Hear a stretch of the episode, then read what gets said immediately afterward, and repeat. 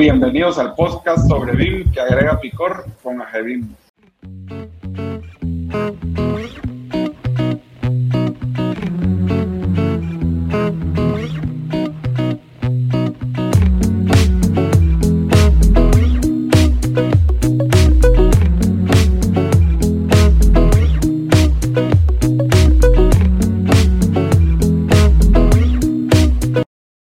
Hola, hola, buenas tardes a todos. Eh, vamos a dar unos minutitos nada más para que se terminen de conectar y arrancamos con este webinar de almuerzo. Bienvenidos. Bueno, si quieren vamos empezando. Bienvenidos a todos a este webinar a la hora de almuerzo con BIM, chile y limón. Eh, mi nombre es Rodolfo Muñoz y hoy nos acompañan nuestros amigos de BIM con chile y limón Hoy vamos a estar platicando y grabando un podcast con ellos sobre su experiencia, los avances y los retos que han tenido en temas de BIM. Perfecto. Pues, muchas gracias, muchas gracias por la invitación. Muchas gracias. Entonces iniciamos. Hola, hola, bienvenidos a BIM con Chile y Limón con AGBIM. Este podcast donde pretendemos agregarle ese picor bueno a la industria, siempre buscando enseñar resolver dudas sobre BIM y su implementación.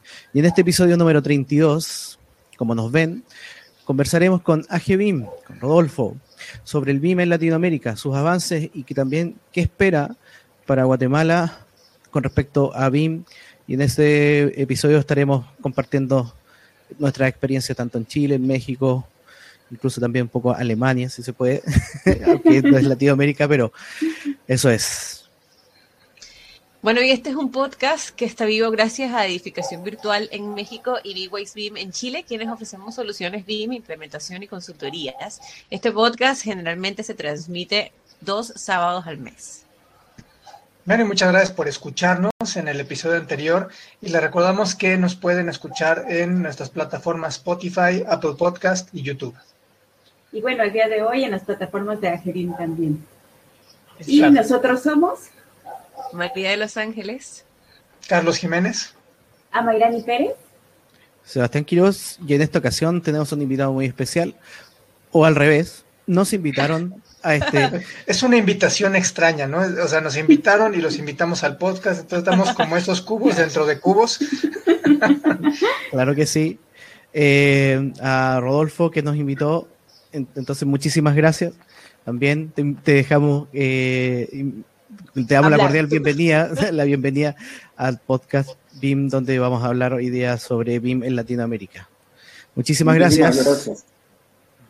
Gracias, muchísimas gracias. Sí, eh, pues les presento un poquito tal vez de AGBIM para quienes no nos conocen. La Asociación Guatemalteca de Estándares BIM, pues es una asociación no lucrativa que busca fomentar el diálogo entre el sector público, el sector privado y la academia en Guatemala para crear una economía digital inteligente que transforme de manera la manera en que se planifican y construyen las, las ciudades, digamos, en Guatemala. Eh, con la finalidad de ayudar al sector de la construcción y dar el paso fundamental hacia la transformación digital, canalizando las inquietudes técnicas, el conocimiento y la información relacionada a BIM, constituyéndose también en una, en una instancia de desarrollo, difusión y buenas prácticas para mejorar la productividad del país. Esa es nuestra, nuestra carta de presentación a grandes rasgos y pues lo que hemos venido haciendo en, estos en este año de pandemia, digamos, o el tiempo que llevamos ya en encierros, pues es generando todas estas plataformas y todos estos medios de comunicación alternativos. Eh, y ya que no podemos estar acompañados de nuestros miembros aquí almorzando como quisiéramos, pues nos permite también conocer a estos fanáticos de BIM y a estos locos de BIM por todo el mundo eh, y que nos cuenten un poquito sobre su experiencia y qué, y qué está pasando, qué tendencias ven, hacia dónde va BIM eh, en Latinoamérica, digamos. Bueno, yo creo que primero que nada presentarnos también para la gente que no nos conoce, la gente quizás de, de, las redes de AGBIM que nos está viendo por primera vez. Entonces yo creo que primero, eh, no sé si Ami o, o, María de Los Ángeles si pueden presentarse. A ver, Ami. Ok, eh, mi nombre es Amairani Pérez, yo soy arquitecta por parte de la Universidad Nacional Autónoma de México, tengo una especialización en evaluación inmobiliaria Y bueno, mi enfoque va más hacia BIM. Llevo aproximadamente nueve años usando plataformas BIM, desarrollando proyectos usando la, la, metodología. Y bueno, actualmente lo que hacemos Carlos y yo en México en edificación virtual tiene que ver mucho con el tema de implementación BIM, ayudar a otras empresas que buscan dar este salto, como, como bien comenta Rodolfo, estas empresas que buscan como estas soluciones técnicas, soluciones este, también en cuanto a procesos, nosotros les ayudamos en ese tema. También desarrollamos proyecto, obviamente, y por otro lado también llevamos soluciones eh, de distinta índole que tienen que ver con BIM, eh, softwares no nada más de diseño, sino otros softwares de apoyo, ¿no? Más o menos lo que puedo contarles de mí. Bueno, yo soy María de Los Ángeles, eh, también soy arquitecta, eh, bueno, soy venezolana y tengo cinco años en Chile, cinco años que cumplí ayer en Chile. Eh, bueno, de estos cinco años tengo alrededor de todo el tiempo trabajando dentro de casas de software. Actualmente ya hace dos años creamos una empresa junto a Sebastián Quiroz. Anteriormente trabajamos juntos también en otra empresa de software. Eh, y nos hemos dedicado a implementar la metodología, pero perfilada a los estándares y perfilada a los estándares abiertos. Así que, bueno, por eso estamos igual nosotros unidos acá. Adelante, Sebastián. Gracias, Carlos. Bueno, eh, Sebastián Quiroz, también lo que dijo un poco María de Los Ángeles. Eh, trabajamos en, dentro de una empresa de software anteriormente a esto, pero yo anterior ya tenía un poco de esto que, que ahora se llama BIM, porque estuve diseñando y trabajando como arquitecto en una empresa eh, que trabajaba en software BIM, que en ese momento no sabíamos que, hacíamos BIM, siempre contamos, me imagino que muchos tienen esa, esa historia que, que comenzaron a trabajar en, cierto software y, después se dieron cuenta que, bueno, vengo haciendo BIM hace bastante tiempo.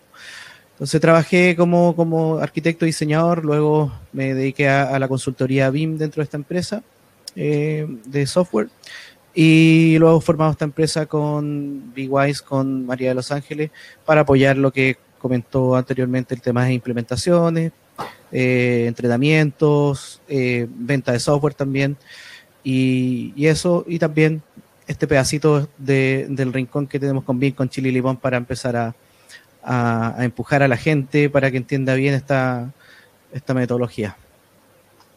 Dale, Carlos. Bueno, finalmente, yo soy Carlos Jiménez de México, igual arquitecto por la Universidad Iberoamericana. Tengo ya un poquito más de 16 años usando herramientas BIM desde que prácticamente salí y también igual no sabía que estaba haciendo algo así, ¿no? Pero, pero lo, lo, vi con un tema de productividad.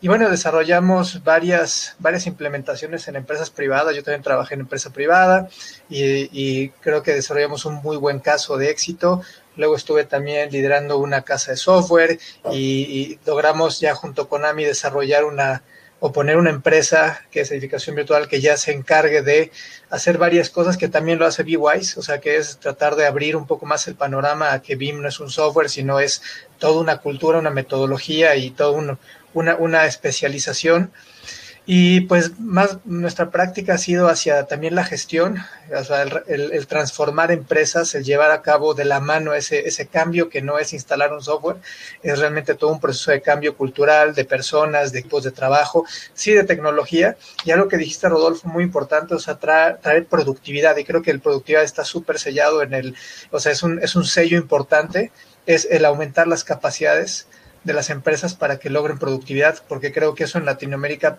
termina siendo algo que nos une, ¿no? Necesitamos empezar a alzar, porque personas hay, este, tengo toda una, una técnica y una, una hipótesis de muchas cosas, pero a fin de cuentas creo que el punto de productividad es un, un, como pináculo, un punto muy importante al que hay que llegar, independientemente con qué llegues, pero creo que compartimos los que estamos aquí en este chat ese punto de productividad en nuestra industria.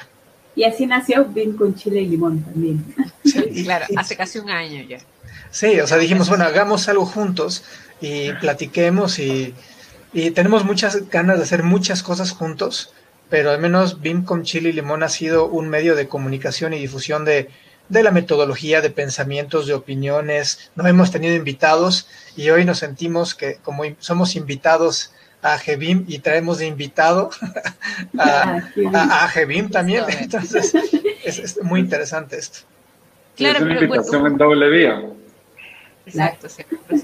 y lo que buscamos es igual como, como decía Carlos, una ventana de comunicación, una ventana de, de eh, no sé, quizás mejores prácticas, de aprender juntos, de lecciones aprendidas, de poder igual entender de que no todo es quizás lo que nosotros aprendemos dentro de un software en específico, sino que existen muchísimas otras cosas importantes.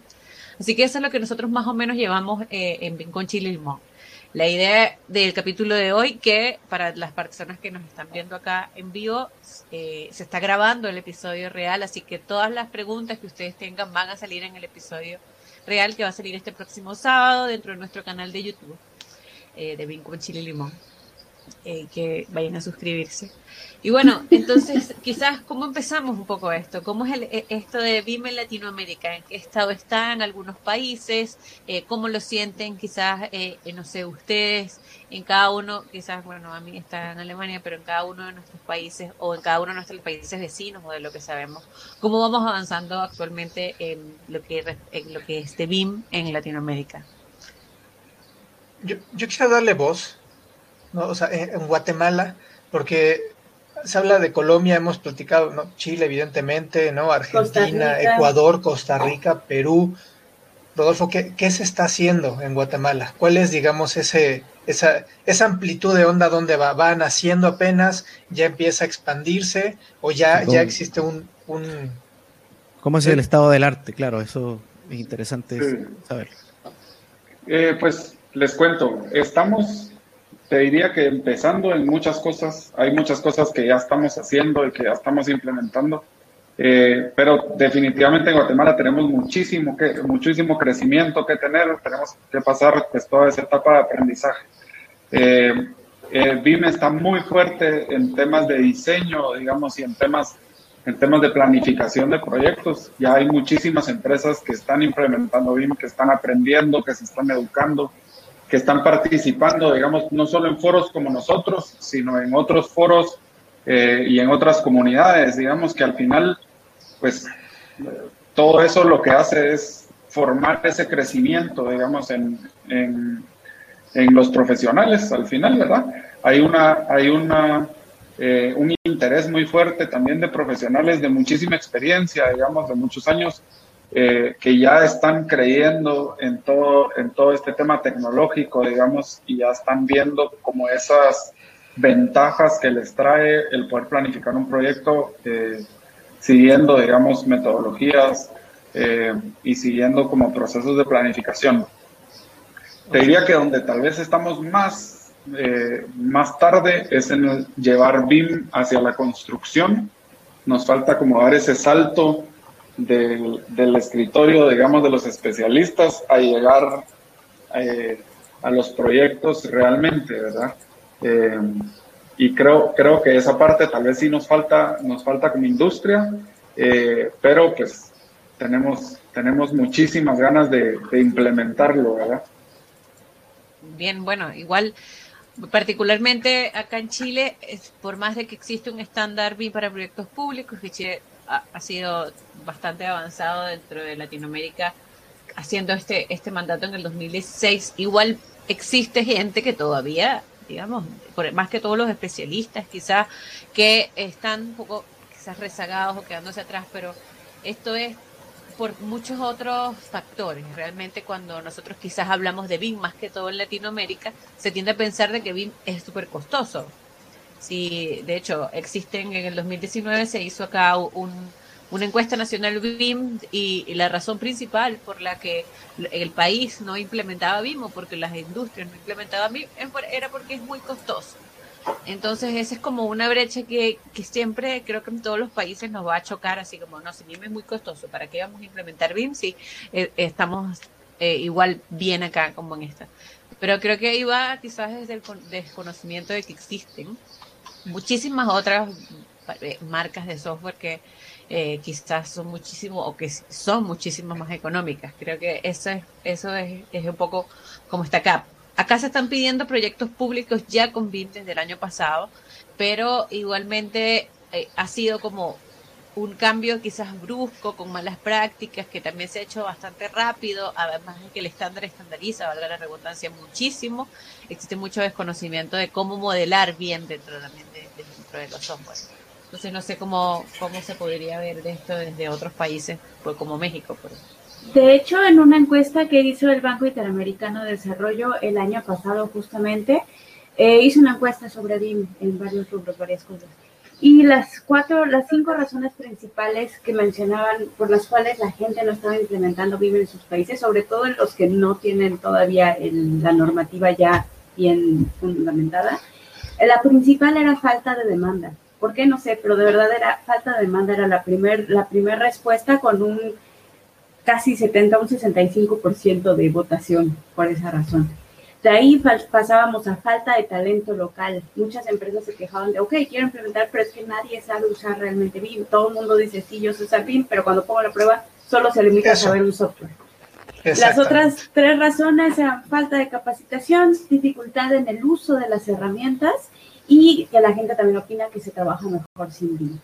Yo tengo dudas de esa encuesta la verdad, ¿no? Y un poquito de, o sea, lo de BIM con chile y. BIM con chile y limones, o sea, yo creo, no sé a dónde o cómo estuvo o cuál es la muestra, dónde está dirigida, pero cuando volteas a ver que es caro y que cuesta mucho, sí estoy de acuerdo en donde hay pocas personas que lo saben usar, yo creo porque ha habido muchas encuestas que dicen, no, es que hay 30% de las personas o 20% lo utilizan. Yo creo que nuestro, no sé, salvo en Chile, que ya tienen un proceso de madurez un poco más avanzado, pero digo que no estamos ni al 5 o 6% de la adopción de BIM en Latinoamérica, porque muchos es, compro el software y digo que soy BIM. El problema es cuando empiezas a utilizarlo como debe de ser, entonces la gente dice, no, ya no, no, y, no, y eso pasa en los, en los proyectos aquí en México. Muchas empresas lo, lo empiezan a, integrar dentro de sus términos de referencia, sobre todo lo primero que adicionan son los lots y, un software, ¿no? Y, y, lo que pasa es que la gente no sabe hacerlo, ¿no? Y lo tiene que tercerizar. Eh, yo lo que creo, dando un punto es, a ver, la, la construcción está compuesta por un montón de personas, o sea, generalmente con una trayectoria. Yo no creo que sea una falta de, de, talento como tal, creo que está compuesto por personas, no sé, homogéneas, ¿no? Con mucha experiencia y el homogéneo que somos un grupo con características comunes y naturalmente, o sea, tenemos una uniformidad de cómo hacemos las cosas y ese cómo hacemos las cosas se ha permeado tanto, o sea, es tan rígido nuestro sistema de por qué hacemos las cosas, ah, es que la forma de, construir es esta. Entonces, cuando llega un proceso de innovación que es diferente, el concepto de innovación a, a, la creatividad, porque innovación está al menos mucho más enfocado con un proceso, voy a decirlo, mercantil, ¿no? Donde hay un tema más de, de, de eficiencia en cuanto al negocio y no tanto que es creativo. Entonces, mucha gente dice, ah, bueno, sí lo voy a hacer pero, pero es caro, ¿no? O sea, no hay un convencimiento, no, caro es el desperdicio que tienes en la obra. Me acuerdo gente de Trimble que decía, oye, caro es el acero que está tirado allá y que no utilizaste, ¿no? Caro es un equipo de trabajo haciendo, o sea, haciendo planos que son de un 25 o un 35% deficientes para la construcción. O sea, volteas a ver lo que es caro, pero les digo, el hecho de que haya una, un auto pues una, un autoconocimiento de lo que estamos haciendo es importante. Yo creo que empieza por ese lado. Y hay un rubro muy importante de chavos, ya no soy en ese, eh, de chavos donde son altamente tecnológicos, ¿sí? Y un grado de, y otro lado de la experiencia, y ese en algún punto como que no se están empezando a entretejer, ¿no? Entonces, tanto la gente que sabe los softwares necesitan de experiencia como la gente que tiene experiencia necesita de la tecnología y ese punto yo creo que ahí es donde yo sitúo a Latinoamérica en ese descubrimiento de cómo le hacemos para entrelazarlos, porque ya no es un tema de tecnología, ya hay tanta tecnología que dices, bueno, ¿cuál quieres? ¿No? Otra cosa es que claro. pues, se dejen ir por la más común o la que más marketing hace, pero hoy un, no es un tema de tecnología, es un tema de, de, de, de pues más, más personal, más mental, más de autorreconocer que las cosas se pueden hacer mejor, ¿no? Y que hay formas de hacerlo.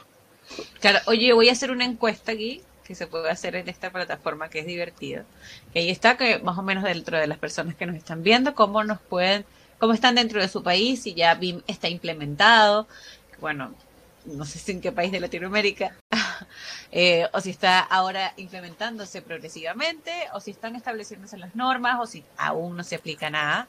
Ahí esperemos que, entonces, para poder quizás conocer un poco más de cómo está cada uno de, eso.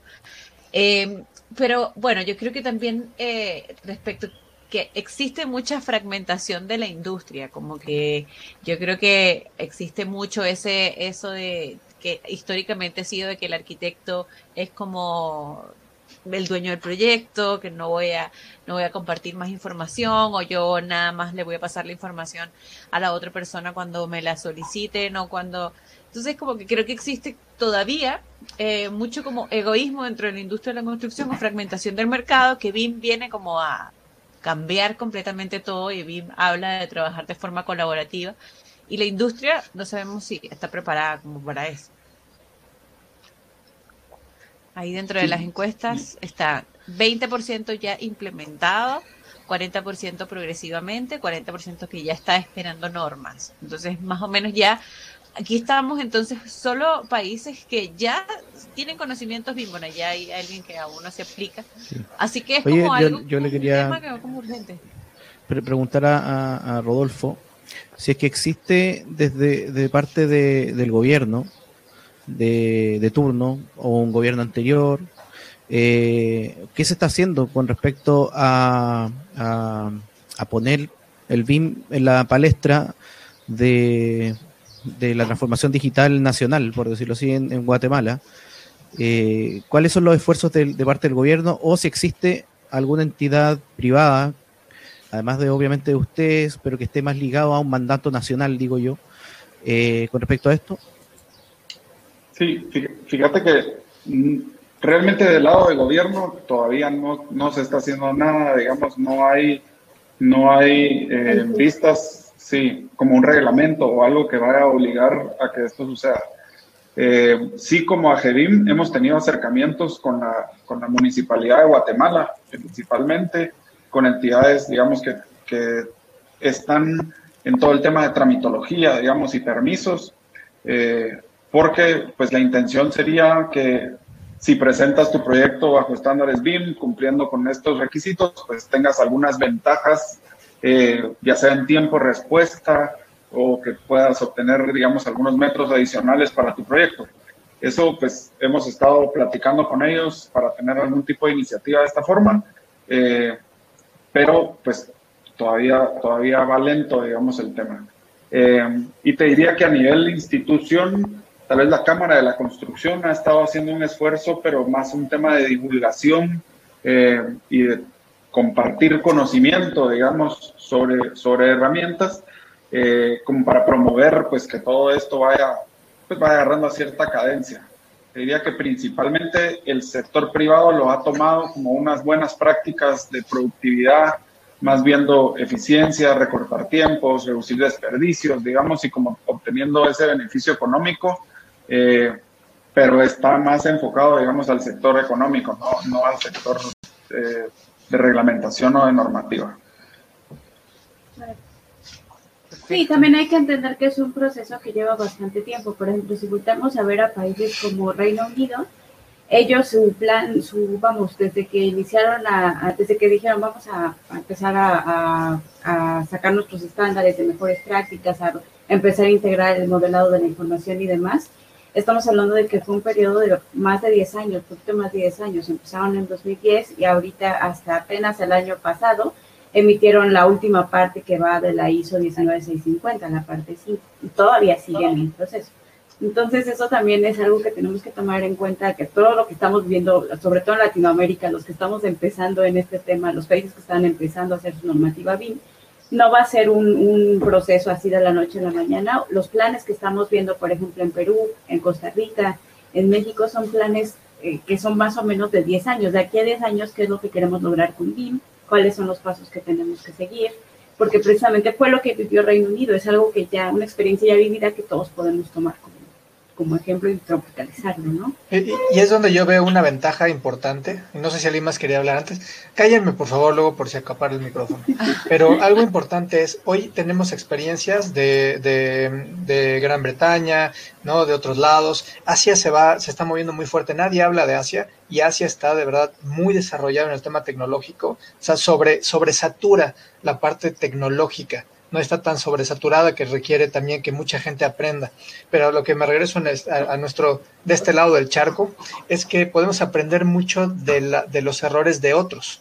¿No? Ya no tenemos que pasar por lo mismo, ya existen, ¿no? Este, las normativas europeas, ¿no? Que son las que más o menos nos van permeando, luego las americanas, el americano está muy abocado o tiene su, su mentalidad mucho hacia el cliente, hacia la disposición, hacia el servicio, hacia la productividad, entonces también los estándares este, en Estados Unidos pueden, pueden ser un buen referente. Al menos en México estamos tomando un referente este, en base a, a, armar nuestros propios estándares con ese, con ese apego y ese conocimiento. En Chile, pues ya tienen un proceso de desarrollo donde van probando muchas cosas, ¿no? Ya, ya hay cosas eh, o, o, hay procesos de madurez que otros países que a lo mejor no han empezado, yo no lo veo como algo negativo, lo veo totalmente como algo positivo, porque no el que primero empieza la carrera es quien gana, ¿no? Y claro. por decirlo, ganar, ¿no?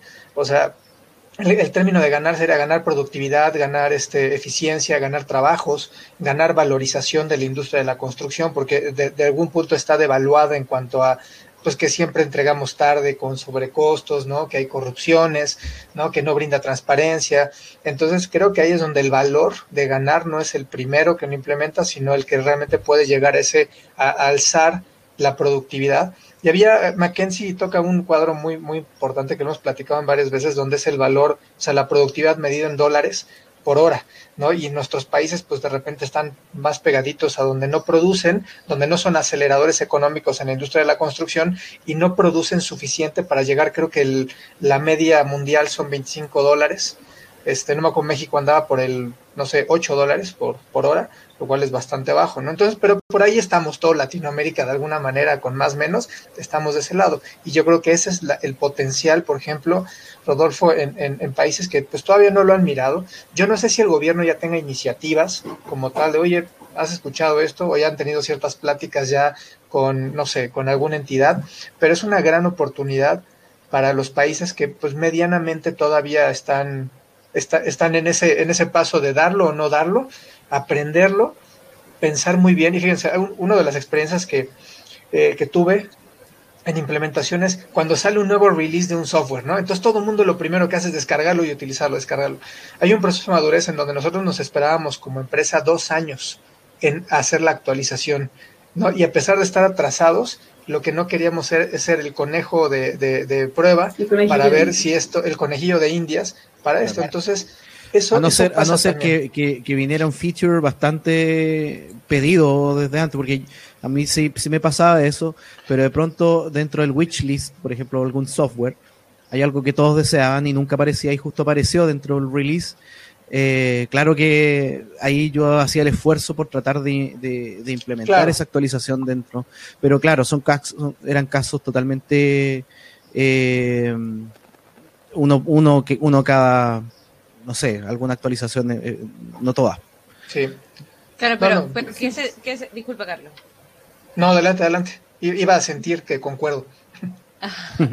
no, que, eh, bueno, ahora como estamos aquí con Guatemala, la verdad es que yo creo que eh, es necesario como quizás hablar sobre los pasos que debemos seguir para ahora acatar posible una norma BIM eh, futura, que si no es este año, el próximo, si no dentro de tres años, pero sí o sí va a ser dentro de los próximos cinco años que se va a tener una norma ya quizás en, en Guatemala, en México ya, bueno, en Chile ya, ya se estableció, pero cada uno de, los, de nuestros países va hacia eso. ¿Qué es lo que quizás debemos seguir para o, o empezar eh, hacer para prepararnos para esto. No comprar software en una primera etapa, que es lo que debemos un poco ir, ir, ir aprendiendo. Pero, María, todo mundo lo primero que hace es comprar software y capacitarse. Te compra software y después hace un levantamiento de su empresa de qué es lo que necesita su empresa. Sí. Para usar el software. Todo gira en torno al software. Claro, y, no, y un poco eso es lo que, lo que buscamos. Uno tiene que hacer un, como un levantamiento de, la empresa, conocer las personas que están trabajando, conocer nuestros procesos, cómo se hace cada uno de los procesos, qué tan engorroso es para las personas que están participando dentro de nuestra empresa hacer, no sé, guardar una copia de un archivo, saber dónde tienes que compartir la información, cómo tiene que pedirla, dónde se va a comunicar. Todas esas cosas uno tiene que conocer, hacer un levantamiento de la empresa, hacer un levantamiento de nuestra oficina, hacer un levantamiento de las personas para saber qué necesitamos. Eso creo que es lo primero, ¿no? Yo, yo creo que hay algo también que viene paralelo con eso.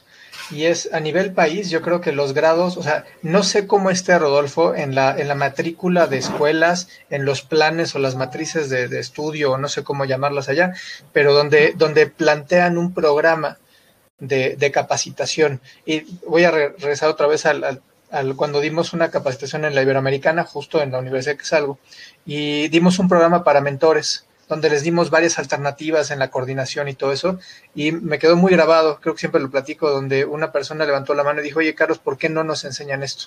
¿Por qué tenemos que salir al mercado? Porque era una persona de, último semestre y, y, un poco en exigencia de por qué no nos lo dan, ¿no? Y yo no supe decirle por qué no, simplemente pues no, no te lo dan, porque en cinco años, mañana evolucionan las normativas y, empieza a ser, o sea, normalmente nuestro país se, ve bueno, nuestros países en Latinoamérica se ven empujados porque son a fuerza, ¿no? Porque ya tenemos que hacerlo.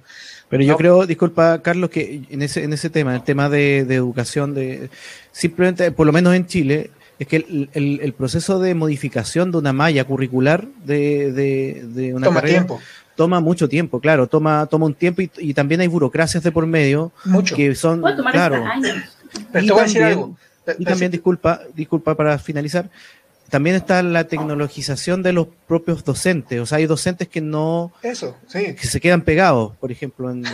Como Perdón, sí, es, amo mi escuela, amo, amo mi alma mater, pero es cierto, yo tenía profesores que ya tenían ochenta y tantos años, digo, mis respetos, pero en cuanto a temas tecnológicos, no todos estaban al 100. Y no, pues, no simplemente por la edad que tenían, podían tener 100 años y ser muy tecnológicos, sí. pero la realidad es que seguían enseñando muchas cosas con con una escuela muy tradicionalista que incluso le tocó a mi mamá. Mi mamá también es arquitecta y veíamos los mismos temas y era como, ¿cómo es posible, no? Y ya no se puede, y yo estoy de acuerdo. O sea, aquí también hay una burocracia muy grande en México para poder cambiar los planes de estudio, ¿sí? Pero, y, algo que estamos buscando en la normativa es tener apoyo de gobierno para que el plan educativo nacional, o sea, no sé si lo vamos a lograr, pero al menos está en la, está en el wish list de lo que queremos hacer, es que obligue y transforme. Lo que se ha obligado fue el, la pandemia. La pandemia modificó los planes medianamente todo, de repente tenía que ser digital y hubo tres, cuatro, cinco meses de los de todo el, el, cuerpo docente a utilizar primero estas tecnologías y luego adaptar sus clases a esto. Entonces, sí se puede. El punto es que o sea, eliminemos un poco el tema burocrático, pero si no lo hacemos, lo que dice María, podemos empezar a entender cómo funciona nuestra empresa, nuestra organización, pero luego mañana, ¿quién te lo da? ¿Quién sabe hacer eso? ¿Quién sabe hacer una revisión, una coordinación? ¿Quién sabe no nada más modelar, sino hacer 4D, 5D, este, entre otras de las cosas, o la, o la tecnificación del puesto que, va, que, que se va a requerir mañana para pues, nos llenar todos los huecos que va a haber? Eso se va a ser fundamental. Uh -huh. El capital humano es súper importante. Sí, sí, cuando nosotros hablamos de qué es BIM, qué es BIM, bueno, BIM son procesos, estándares, protocolos, tecnologías y capital personas. humano. Y Primero gente... personas, sí, exacto. BIM claro, es hacia las y personas. La gente dice, no, sí, lo que pasa es que BIM me va a reemplazar. No, tampoco. BIM si no te apuras, sí. Humano. No, es que BIM es una metodología. BIM no te va a reemplazar, pero si la gente pues no sabe utilizar lo que mañana se va a requerir, pues te va a reemplazar va a alguien que que otra hora. Exactamente, te va a reemplazar otro alguien humano. más. Pues. Sí, yo creo, yo creo que genera como un montón de oportunidades y un montón de nuevos roles dentro de las empresas, eh, porque digamos, no sé cómo es donde, donde están ustedes, digamos, en Chile, en, en México, eh, pero aquí, digamos, la palabra de moda es el BIM Manager. Y resulta que todo el mundo somos BIM Managers y hay muchísimos temas de BIM Managers. Eh, y, y, realmente el BIM Manager es una, es una persona que gestiona, pero, pero que tiene que tener ciertas capacidades y que no es lo mismo, digamos, que un especialista en un software BIM o en, o en un software de autoría. Y entonces genera como todo ese abanico de, de roles y oportunidades que tenemos que saber también cómo identificar eh, pues para buscar a la persona correcta, con las capacidades correctas, dependiendo de cuál es el objetivo, digamos, que, que tengamos sí. dentro de nuestra organización, ¿verdad? Y yo creo que con, Ay, perdón. construyendo, perdón, perdón. Es, sí, sí.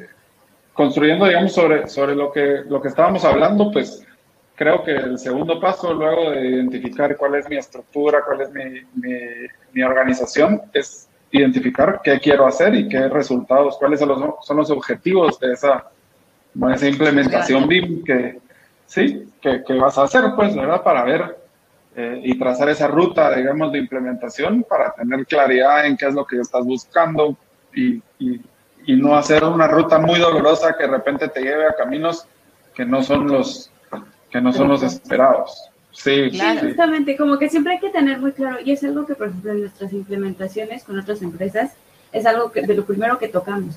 Tienen que tener muy claro dónde está su negocio, cuál es el objetivo al que quieren llegar. Porque, por ejemplo, e incluso yo creo que lo hacen en los países que tienen pruebas piloto antes de empezar ya con una normativa BIM. Por ejemplo, en el caso de Alemania, les puedo contar un poquito, ¿no? Ellos como prueba, como proyectos piloto eligieron un, dos proyectos de infraestructura que tenían que ver con trenes y demás. Entonces, ¿por qué lo eligieron? Porque esa era una de las cosas que más querían sanear en ese punto. Pero eso funciona en Alemania. A lo mejor en, en uno de nuestros países en Latinoamérica, el objetivo que se quiere lograr es, este, por ejemplo, el proyecto que traíamos en México, que era control sobre los edificios federales, ¿no? Era es uno de los objetivos que podemos tocar. Entonces, y lo mismo pasa a nivel empresa, no crean que es algo nuevo. A nivel empresa es lo mismo, como cuál es tu objetivo de negocio, qué es lo que más dinero te está dejando o qué está en lo que te quieres enfocar. Entonces, teniendo el objetivo claro, es un poquito más fácil definir cómo voy a llegar a ese objetivo. A que si empiezo a probarle el abanico de posibilidades, pues sí, es muy bonito explorar muchas opciones, pero al final del día no, no nos alcanza la vida para explorar todo y no vamos a llegar a concretar nada porque precisamente no estamos enfocándonos a lo que, a lo que realmente queremos lograr. Claro, y ahí es donde nosotros empezamos a levantar qué es lo que vamos a hacer, porque yo siempre digo que BIM, además de, bueno, ser una metodología para la, para la construcción que nos ayuda a agilizar procesos, es comercial finalmente. O sea, tú lo que, lo que, lo que tu empresa vaya a adoptar con BIM finalmente se va a construir en un, se va a terminar siendo en un negocio, va a terminar siendo, digamos, una, una forma de poder crear mejores proyectos, hacer proyectos mucho más rápidos, hacer proyectos mucho más productivos, que nuestro equipo pueda hacer más proyectos en un menor tiempo. Finalmente nos va a traer siempre un retorno de desinversión que se le llama cuando nosotros implementamos BIM.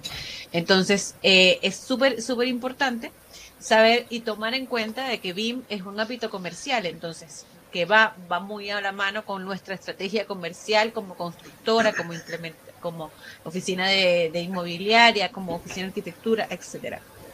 Y también es, justo esto, esto que estamos comentando ahorita también véanlo al momento de, ya que todos queremos ser BIM manager, está muy bien, podemos todos hacer lo que queramos. Por un lado, no hay que, justo, no hay que, no hay que este, poner en un pedestal este rol, porque hay muchos roles, pero bueno, si ya investigamos bien y realmente queremos ser un BIM manager, está muy bien, pero entonces hay que cuidar también cómo es que, o qué cursos consumimos, o qué es lo que estamos consumiendo para lograr llegar a ese puesto. Ya de entrada, si vemos que un curso de BIM Manager me está ofreciendo algo que no tiene nada que ver ni con personas, ni con poco al negocio, ni con objetivos de, negocio, ni nada por el estilo, y solo se enfoca al uso de software, ya empezamos mal. Ya es un curso que la verdad no nos va a servir para ser un BIM Manager. Nos va a servir para ser un técnico, para saber manejar bien software muy bien, sí, somos ser un modelador. Somos críticos en eso porque no es que no, o sea, no, no es que no lo podamos hacer. Nosotros podemos poner un curso de BIM con chile y limón de BIM Manager, ¿no? Y decir que eso es, pero uno hay que tener un poco la encuesta, o sea, muchos dicen gestión de proyectos, otros colaboración. A mí hay un punto de comunicación muy importante en el BIM Manager porque no es la persona cerrada, sentada, o sea, primero debe tener una escucha y una capacidad de comunicación muy, muy, muy, muy activa para poder empezar a entender cómo resolver problemas, ¿no? Porque es lo primero. Y entonces, no es que no se pueda hacer, es que lo que es, lo que he visto mucho es, llegan los, los, las personas con su certificado de B-Manager y lo ponen en posiciones críticas, ¿no? Y entonces tanto cae, cae la persona muy triste, ¿no? Porque no cumplió las expectativas de un gerente, ¿sí? Y, y cae también el, el, el, nombre de BIM en el sentido de que no, esto no, ya ves, no funciona, hay que hacerlo como lo hacíamos antes, ¿no? a la vieja escuela. Entonces, sí hay una responsabilidad la cual ya debe de tomarse después de este tiempo, hace a lo mejor tres, cuatro años dices, bueno, no, pues se, equivoca un poco el concepto, pero aquí no, no es como si me contratan de director y no funjo director, ¿no? O sea, empiezo a operar y digo, pues no, no, eso, eso no es lo que yo quiero. Entonces, en ese lado creo que es importante, ¿no? Y por eso pusimos ahí los polls, y yo no sé si quité el poll, la, la, la encuesta de alguien, perdón, pero este, saber qué es lo que, lo que pensaban que es un, un B-Manager, ¿no? Rodolfo. Hablan de gestión de proyectos, de colaboración. Sí. Y esas son las únicas dos. Yo, igual, la ISO 19650 eh, ahora cambia roles, ahora no habla de roles, habla de funciones. Que yo creo que eso es maravilloso porque se va a eliminar el famosillo BIM Manager, sino que van a venir funciones, funciones que va a representar la persona.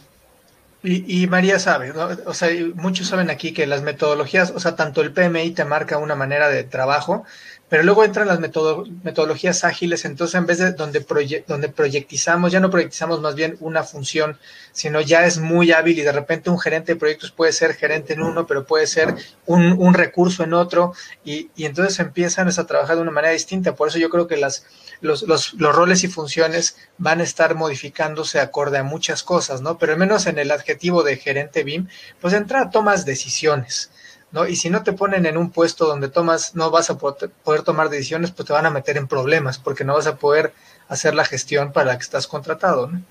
Pero Rodolfo, queremos escucharte más, porque luego nos, nos lanzamos y mira, como decimos en México, nos vamos como gorda en tobogán. Carlos. Discúlpalo, por favor.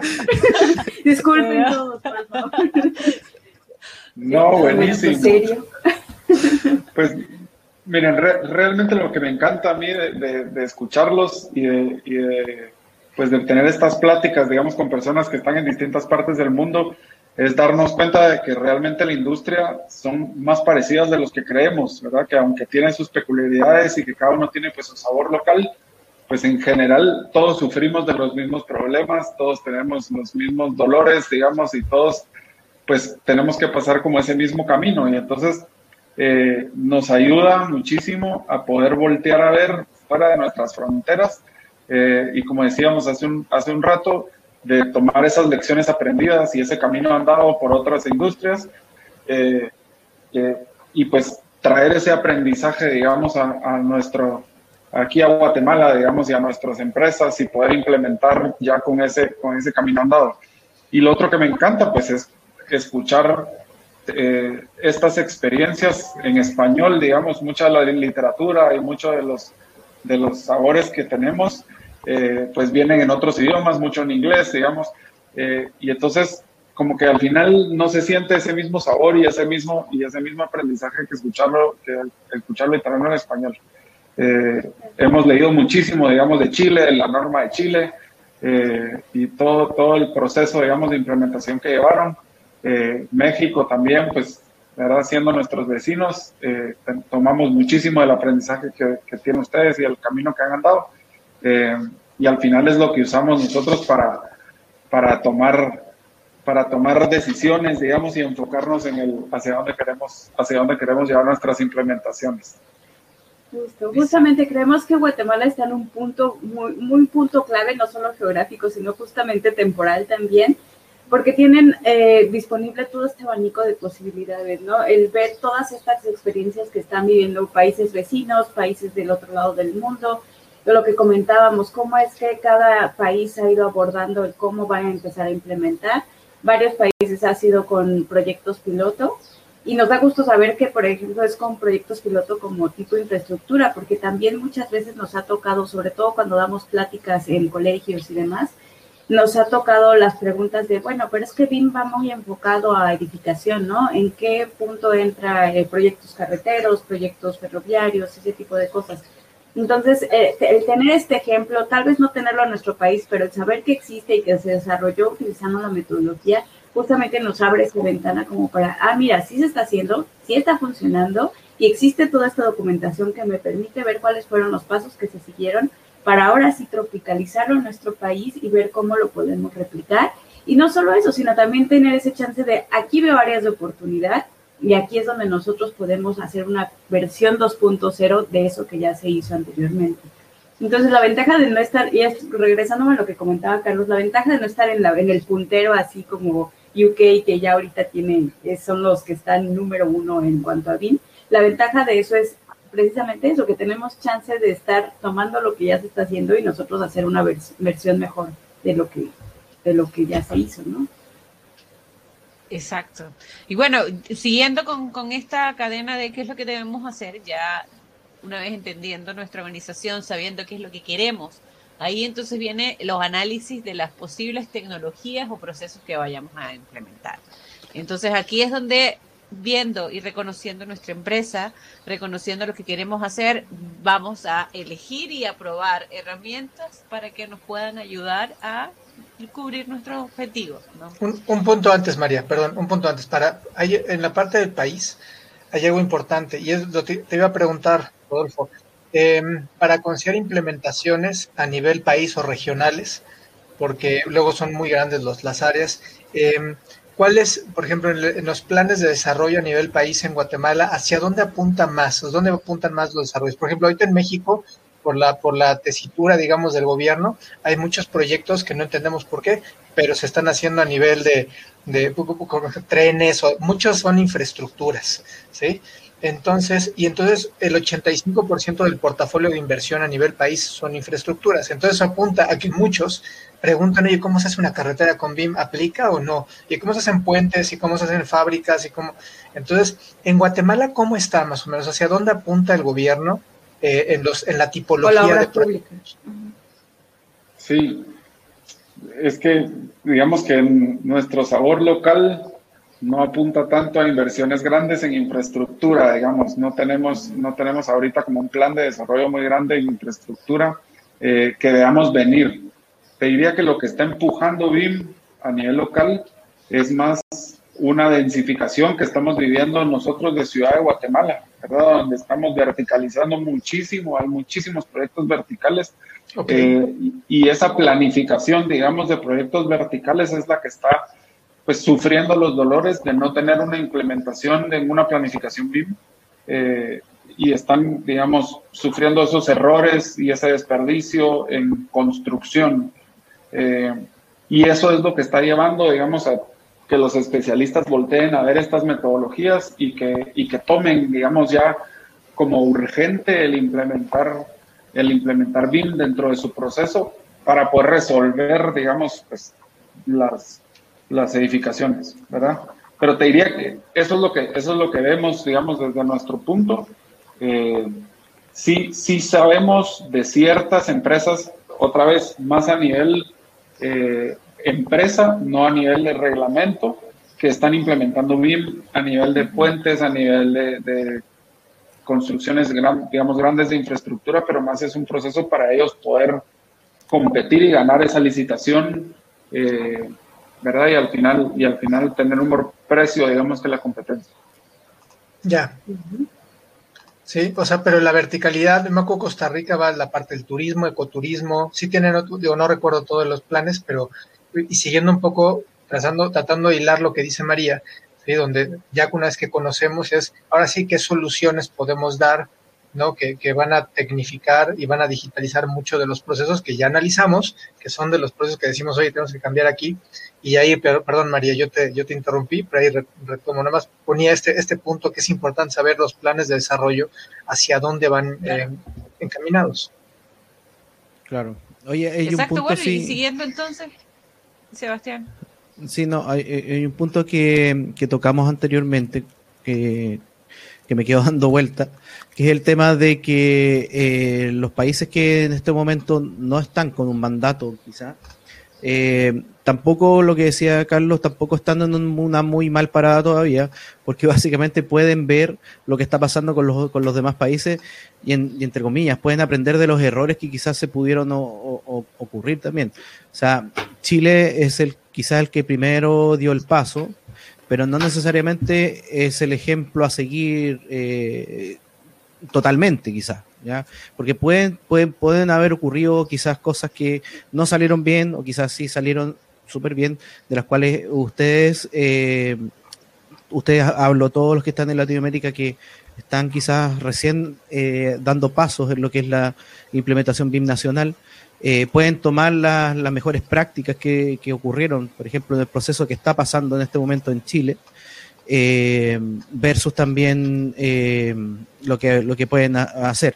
Por ejemplo, hay, hay, hay eh, ejemplos o, laboratorios muy interesantes que están pasando y entretenidos y así, en, en Chile, como por ejemplo el, el, el que estamos lo que podemos estar haciendo nosotros con BWise, que es, estamos desarrollando un sistema de revisión de modelos IFC autónomo, de, de, reglas automatizadas para poder revisar modelos eh, BIM, modelos IFC, revisar la información que traen, revisar la geometría, si, si está de acuerdo a, la normativa, obviamente la información si está de acuerdo al, al, proyecto que se necesita, también a la normativa. Entonces, este es un experimento que estamos desarrollando ahora, que creemos que va a salir muy bueno, pero también pudiera que no resulte bien. O sea, no esperamos que, que sí, obviamente. Eh, pero son todas estas cositas, son todas estas cosas que, que van pasando dentro de los procesos que me imagino que van a ir pasando luego en el Perú, eh, luego en otros países, donde muchos pueden ya ir tomando cosas que, bueno, en Chile pasó esto, lo podemos tomar. Lecciones aprendidas. En, claro, la lección aprendida en Perú hicieron esto, tomémoslo. Y eso es lo que yo creo que de alguna manera igual puede eh, apoyar y ayudar a que quizás la, implementación nacional no sea tan, tan larga quizás.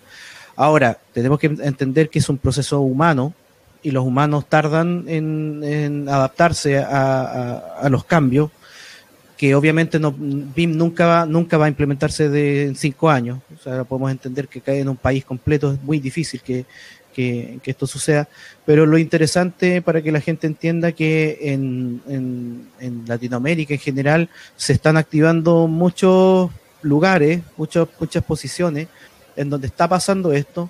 Y también yo espero que, en Guatemala de alguna manera eh, alguien y, ojalá que también esté muy ligado a lo que es el gobierno, porque al estar ligado al gobierno, al Estado, eh, está más ligado a la neutralidad que nosotros siempre tratamos de, que esto sea así, de que la metodología BIM sea neutra y no se, se vaya hacia un sector, no, no se vaya siempre a un sector, específicamente también a un sector del, de un software, por ejemplo. ¿ya? Entonces eso es lo que es lo, interesante, o lo que a mí también siempre pienso que eh, va a apoyar la, la, la digitalización latinoamericana de, de, la industria. Y la verdad es que a mí me gusta mucho lo que está pasando dentro de Latinoamérica en este momento y espero que, eso pase también en Guate, que, que, sigan los pasos que estamos siguiendo mucho. Pero es que si existe ya, bueno, la red de gobiernos latinoamericanos lo que hace es eso, como ver las lecciones aprendidas de lo que se aplicó estándar de acá de Chile y ver lo que otros países pudieran eh, mejorar o, o quizás ir trabajando mucho mejor. Pero bueno, eh, finalizando, porque nos quedan como siete minutos, si no me equivoco, de, para, para cerrar. Eh, al momento de nosotros levantar la software, levantar las tecnologías que necesitamos, eh, ahí es donde nosotros tenemos que buscar cuáles son las mejores soluciones para el uso en específico que nosotros vayamos a trabajar. Porque si yo soy especialista, no sé, acústico, pero todo el mundo está utilizando una, un software no voy a utilizar ese mismo software porque no me es compatible para lo que yo voy a utilizar, digamos.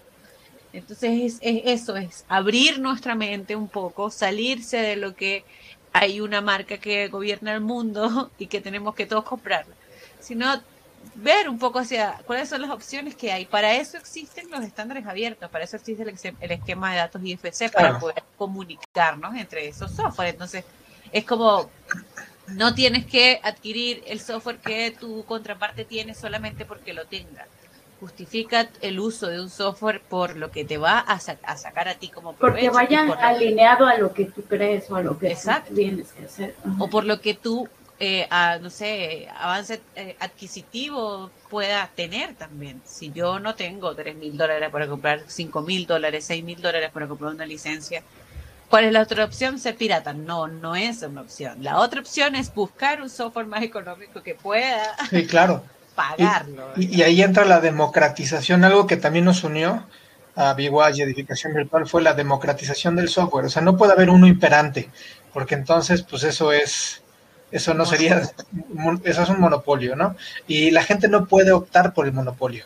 O sea, tiene que abrirse a nuevas tecnologías, ver cuál. El, el, costo de los softwares tiende a bajar definitivamente, y eso lo veíamos desde el 2017 como la tendencia de las soluciones. Room. En Latinoamérica no puedes tomar el mismo precio que en Europa ni en Estados Unidos. Es un mercado distinto.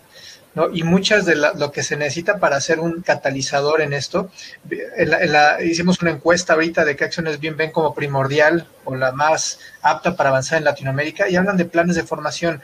Los planes de formación deberían incluir una gama de varias soluciones, no una, otro, el apoyo de organizaciones internacionales, eso también véanlo. Estamos buscando ahorita generar una alianza Alemania-México, que vamos poco a poco, para que, porque existen fondos, fondos internacionales para hacer desarrollos o, poder hacer proyectos. proyectos. a lo mejor ojalá fueran, ojalá fuéramos mucho en Latinoamérica, temas de un, o sea, una unión, una región más hacia la investigación. Al menos en México cayó mucho eso tristemente, pero eso va a dar, esos laboratorios BIM me encantaría que hubieran por todo Latinoamérica probando, prueba y error, ah, tomo este software.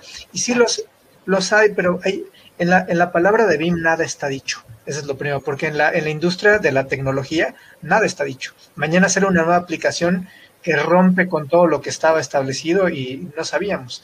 Entonces, y creo, creo que ese es un punto importante. Y sí, la normativa BIM local, o sea, el hecho de que los países pues forcen un poco a que vaya, eso, esos tres conceptos que están, al menos puestos aquí en la encuesta, que se ven interesantes, apoyo organizacional y normativa BIM local, pueden ser el driver de los, de los drivers más importantes hacia el uso BIM real en, en, en, en Latinoamérica.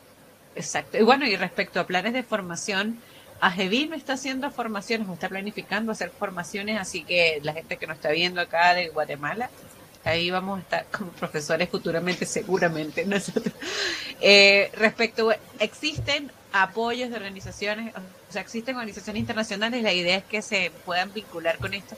Y yo igual creo que es súper importante que exista una Building Smart Chapter Latinoamérica para poder, no sé, quizás ser ese organismo sin fines de lucro como más amplio o que, tiene esta gran, no sé, espalda que es la Building Smart, digamos, que podamos tener algo en Latinoamérica. Yo creo que futuramente puede, puede existir. Sí, y me encanta la idea, ¿eh? Perdón, Rodolfo, adelante. No, y fíjate que, digamos, hablando del apoyo de organizaciones internacionales, eh, AGEBIM nace con el apoyo de, la Embajada Británica eh, y, digamos que eh, sí hemos tenido un gran apoyo de parte de ellos como para poder, pues al final, eh, todas estas iniciativas necesitan un impulso económico también y necesitan pues algunos padrinos que vayan, que vayan, digamos, como promoviendo también la parte económica y, ellos han sido también como nuestros padrinos y nos han ayudado muchísimo eh, y ellos tienen bien claro la misión de la implementación de BIM a nivel mundial y el requerimiento que tenemos como economía para lograr esa productividad en, el, área, digamos, de, construcción y diseño. Así que, digamos, ellos nos, nos apoyaron muchísimo. Como decías, eh, eh, Ángeles, vamos a tener estos programas de capacitación y formación, digamos, que creemos nosotros, que es como la vocación de AGEPIM, a divulgar, a promover el conocimiento, a generar como esta discusión que no solo se enfoque en una herramienta específica, sino que sea un, un tema amplio eh, donde puedas aprender de que hay distintas herramientas disponibles, digamos, para, dependiendo de cuáles son tus necesidades y, tu, tu, presupuesto, es implementar en, cualquier cualquier software, hay infinidad de herramientas que te pueden servir.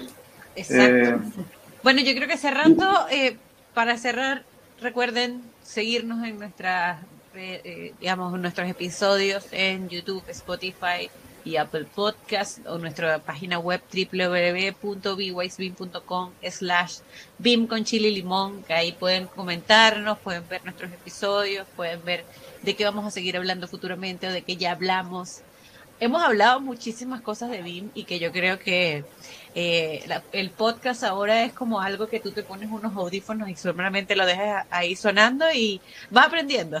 Y así igual creo que es una buena forma de actualizarte respecto a lo que está BIM eh, sucediendo, no tan solo en Chile, en México o en Alemania, sino con los eh, los invitados que hemos tenido en cómo, cómo BIM está pasando en cada uno de los países. Entonces, síganos en nuestras arroba BIM con chile y limón, también en Instagram y en Twitter es las iniciales nada más. Y las redes sociales de AGBIM. Exacto. Sí, también, también invitarlos nosotros a que nos sigan en nuestras redes sociales, que nos busquen como AGBIM GT para estar también pendientes de todos estos, de todos estos eventos y webinars que estamos organizando. Eh, invitarlos desde ya a nuestro próximo webinar que es el 18 de julio, donde, de junio, perdón, donde vamos a estar hablando con la gente de Plexus, sí, de Colombia. Vamos a tener un taller en vivo eh, sobre la herramienta eh, y vamos, pues vamos a estar trabajando con ellos. Tuvimos una plática súper interesante con ellos donde nos presentaron pues todo el potencial de la herramienta, eh, donde nos presentaron todo el potencial de la herramienta y ahora pues vamos a verla en acción. Entonces, si no han visto ese, si no han visto ese episodio, los invitamos a que vayan a verlo. Eh, próximamente vamos a estar lanzando nuestro canal de YouTube con todos los webinars y toda la información que tenemos eh, generada para que puedan también regresar a, a, recapitular sobre los, sobre los eventos que hemos tenido. Buenísimo. Bueno, eso yo creo que para cerrar, bueno, igual tanto Big Wise como edificación virtual, eh, estamos igual, eh, tanto en México como en Chile y en Costa Rica, que nosotros también estamos, eh, estamos totalmente disponibles para lo que ustedes necesiten, tanto para implementación, consultorías, no sé, asesorías respecto a estándares abiertos, a estándares de cursos, pláticas, etcétera. Planificación, mejores prácticas. Exacto. Gracias, Rodolfo. Gracias por el espacio, Rodolfo. Excelente. Y gracias a sí, Definitivamente tenemos que hacer esto de nuevo. Claro, sí, nos podemos quedar una hora, nos podemos quedar una hora más, pero bueno, démosle por terminado. Muchas gracias a Jevim, a, a, a, Rodolfo, a Melissa por todo el apoyo y la coordinación que tuvo para, para hacer este, este podcast. Y, este, y muchísimas gracias a todos por los que estuvieron conectados, nos escucharon y pues seguiremos con otro, seguramente haremos otro, otro Rodolfo. Buenísimo, Bien. buenísimo, muchísimas gracias. Perfecto. Chao. Gracias, Rodolfo. Nos vemos. Chao. Chao a todos.